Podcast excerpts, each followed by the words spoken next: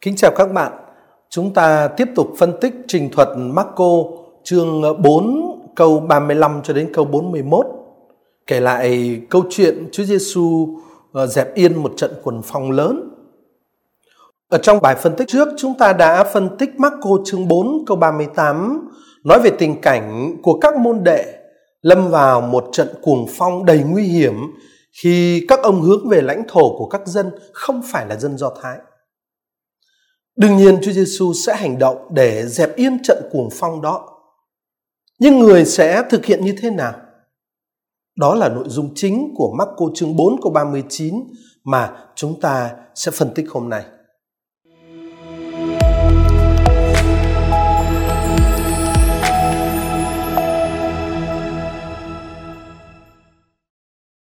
Thánh Marco kể ở câu 39 Người thức dậy quát mắng gió và nói với biển, im đi, câm đi gió liền ngưng và biển hoàn toàn im lặng chúng ta có thể thấy một điều có phần kỳ lạ, đó là để ngăn chặn cơn cuồng phong, Chúa Giêsu nói với gió và với biển như là với những con người cụ thể. Điều này cho thấy hai yếu tố gió và biển được sử dụng là theo nghĩa bóng. Trước tiên, Chúa Giêsu quát mắng gió. Động từ được dùng ở đây mà chúng ta dịch là quát mắng là ngâm đen là quát nạt ấy là động từ epitimao. Động từ này đã được sử dụng ở trong tin mừng Marco để chỉ các mệnh lệnh của Chúa Giêsu đối với các tinh thần ô uế ở chương 1 câu 25 và ở chương 3 câu 12. Ở trong bản 70 tức là bản dịch uh, cựu ước sang tiếng Hy Lạp và vẫn được dùng vào thời Chúa Giêsu thì động từ epitimao chỉ cái sự khiển trách của Thiên Chúa đối với các thế lực của sự dữ. Ở trong Thánh Vịnh chương 9 câu 6, Chúa quát mắng các dân. Ở Thánh Vịnh ờ, 67 câu 31, Chúa hăm dọa con thú bãi lau. Ở Thánh Vịnh 105 câu 9, động từ này được dùng để nói về chuyện Chúa ngâm đe biển đỏ. Ở Thánh Vịnh 118 câu 21, Chúa ngâm đe bọn người ngạo mạn. Tất cả những chỗ đó và nhiều chỗ khác nữa, động từ epitimao được dùng để nói về hành động của Thiên Chúa khiển trách các dân. Ở đây, Chúa Giêsu quát mắng, ngâm đe ờ, với cái động từ epitimao đấy, tức là gì? Tức là Gió mà Chúa Giêsu quát mắng ra lệnh phải im lặng ở đây được trình bày như một sức mạnh đối nghịch với Thiên Chúa. Ở trong trình thuật Marco chương 4 câu 35 đến câu 41 mà chúng ta đang phân tích thì gió được nói đến 4 lần. Ở câu 37 một lần, ở câu 39 hai lần và ở câu 41 một lần. Điều này cho thấy tầm quan trọng của biểu tượng gió ở trong trình thuật này. Và ở trong cả bốn lần đề cập đến gió thì chúng ta thấy gió đều xuất hiện như một yếu tố bất lợi, đối nghịch.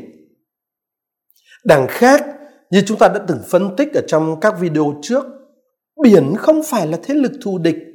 Và sự biến động của biển ở trong trình thuật này thì hoàn toàn phụ thuộc vào hành động của gió. Chúng ta biết là tương ứng với trận cuồng phong sẽ là sóng ở câu 37 Sóng trên biển là do trận cuồng phong. Và ở câu 39, lúc gió ngừng thì biển hoàn toàn im lặng. Từ tất cả những dữ kiện đó chúng ta có thể nói thế này. Gió hay ngọn cuồng phong ở trong đoạn tin mừng mà chúng ta đang phân tích đây chính là hình ảnh ẩn dụ của tinh thần xấu xa đối nghịch với Thiên Chúa. Và cái tinh thần này đang chi phối các môn đệ, ngăn cản họ thực hiện một cách hiệu quả cái sứ mạng đem tin mừng đến cho các dân ngoại. Cái tinh thần xấu xa đó trước hết, ở trong trường hợp của các môn đệ này là các lý tưởng và ý thức hệ do thái đương thời về vị Messia sẽ đem lại cho Israel vinh quang và chiến thắng trần thế. Đó chính là tư tưởng coi do thái có độc quyền về nước Thiên Chúa và bất cứ ai muốn được cứu độ cũng phải quy phục do thái và lề luật tục lệ do thái. Đó chính là những tư tưởng của loài người không phù hợp với tư tưởng của Thiên Chúa như Chúa Giêsu sẽ nói rõ với Phêrô sau này. Và cái lý tưởng Do Thái như thế vẫn còn chi phối cộng đoàn hội thánh tiên khởi ngay vào thời các tông đồ sau này nữa.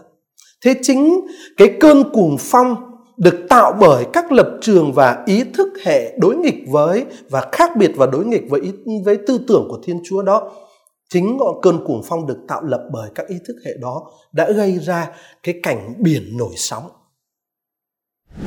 Sau khi đã ngâm đe gió Chúa Giêsu ra lệnh cho biển im đi câm đi.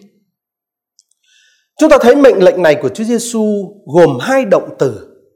Và hai động từ này ám chỉ đến hai cảnh đã từng diễn ra trong một hội đường Do Thái trước đây. Động từ thứ nhất, im lặng, nhắc đến cái sự im lặng mang tính thù địch và cố chấp của những người Pharisêu ở Marco chương 3 câu 4 khi họ đối mặt với câu hỏi của Chúa Giêsu rằng ngày sa bát được phép làm điều lành hay điều dữ, được cứu mạng người hay giết người. Những người Pharisêu trong hội đường hôm ấy đã không chấp nhận giá trị cao vượt của con người trên mọi thể chế cho nên họ làm thinh, họ thinh lặng. Ngay cả đối với các môn đệ của Chúa Giêsu lúc này cũng vậy.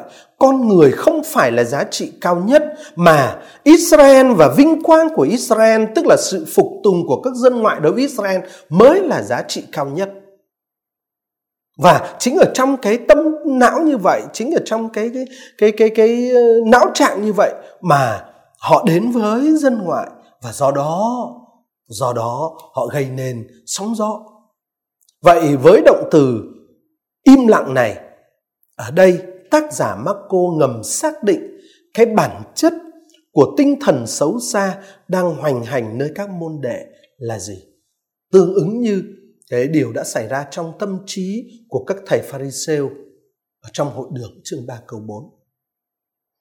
Yếu tố thứ hai ở trong lệnh truyền này của Chúa Giêsu đối với biển, đó là với động từ, với cái mệnh lệnh câm đi. Yếu tố thứ hai này thì tương tự như mệnh lệnh mà Chúa Giêsu đã truyền cho tinh thần ô uế ở trong hội đường các phát na um Marco chương 1 câu 25 ở đó Chúa Giêsu nói với thần ô uế, câm miệng lại. Thần ô uế ở Marco chương 1 câu 25 trong hội đường các phát na um chính là hình ảnh ẩn dụ của sự cuồng tín do đạo lý dân tộc chủ nghĩa của các kinh sư tạo ra ở trong cộng đồng những người trong hội đường Do Thái các môn đệ của Chúa Giêsu cũng đang tham gia vào sự cuồng tín đó. Và sự song song này một lần nữa cho thấy gió ở đây được trình bày như một thực tại tương đương với thần ô uế và sự gần gũi về mặt ý nghĩa giữa ma tinh thần và gió, càng củng cố cái nghĩa bóng của hình ảnh trận cuồng phong. Biển, tức là ở trong cơ trình thuật này là hình ảnh của nhân loại không phải là do thái đã phản ứng dữ dội trước thái độ của các môn đệ. Và để trấn an, cái nhân loại đang phản ứng ấy, Chúa Giêsu ngâm đe gió, nhưng đồng thời cũng ngỏ lời với biển. Có nghĩa là, có nghĩa là Chúa Giêsu làm dịu tinh thần do thái của các môn đồ qua cái việc người ngâm đe gió với động từ epitimao nguyên nhân gây ra cái sự bực tức và chối bỏ của các dân tộc khác được thể hiện qua cơn cuồng phong. Chúa Giêsu làm hạ nhiệt cái cái cái não trạng ờ, ờ, cái não trạng do thái, chủ nghĩa do thái đồng thời, khi nói với biển là Đức Giêsu làm cho thế giới ngoại giáo, làm cho nhân loại biết rằng cái thái độ đó của các môn đệ thì không phù hợp với cái sứ điệp tin mừng của người. Chúa Giêsu không tán thành, hơn nữa còn gạt bỏ cái tư tưởng của các môn đệ về sự vượt trội của Do Thái. Và điều này đã xoa dịu được sự thù địch của các dân. Biển trở nên hoàn toàn im lặng. Hiệu quả của mệnh lệnh của Chúa Giêsu là gió liền ngưng và biển hoàn toàn im lặng. Hiệu quả này cho thấy trước hết thân phận thần linh của Chúa Giêsu. Ở trong cựu ước thưa anh chị em, chính Thiên Chúa là đấng có quyền thống trị biển cả. Ở Thánh Vịnh 89 câu 10 chúng ta đọc thấy chính ngài chế ngự trùng dương ngạo nghễ dẹp yên bao sóng cả sóng cồn ở trong Thánh Vịnh 107 câu 29 chẳng hạn thế Vịnh Gia nói, Thiên Chúa đổi phong ba thành gió thoảng nhẹ nhàng, sóng đang gầm, bỗng đâu im tiếng. Quyền lực của thiên chúa được diễn tả qua hình ảnh người làm cho biển và sóng và trùng dương ngạo nghễ, phải im lặng, phải khuất phục. Ở trong trình thuật mà chúng ta đang phân tích đây, chúa giêsu ra lệnh và gió ngưng biển lặng rõ ràng như thế người đang hành động và tỏ mình là thiên chúa đang hiện diện và thi thố quyền năng ở trên mặt đất và đó chính là một trong những ý nghĩa rất quan trọng cần phải được nhấn mạnh ở đây. Thưa các bạn, trận cuồng phong là do chính các môn đệ gây ra. Trận cuồng phong đã khuấy động biển và gây gây nguy hiểm cho sự tồn tại của con thuyền các môn đệ, tức là sự tồn tại của cộng đoàn các môn đệ. Chính là vì cái thái độ duy do thái mà họ thể hiện trước mặt những người không phải do thái mặc dù qua cái cách hành động và sự dạy dỗ của Chúa Giêsu, các môn đệ đã có thể biết được tính phổ quát của nước trời, mà theo đó mọi người, mọi dân đều bình đẳng. Tuy nhiên, các môn đệ ở trong trình thuật này, đã vẫn muốn thực hiện sứ vụ với não trạng và các phạm chủ do thái. Họ muốn duy trì ưu thế của Israel. Và các dân ngoại bác bỏ giả định này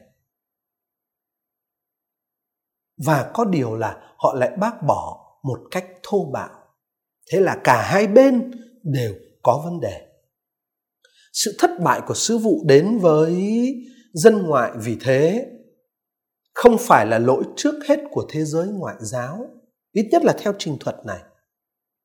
Trước hết sự thất bại của các môn đệ ở đây là do các môn đệ đã thực hiện sai sứ vụ.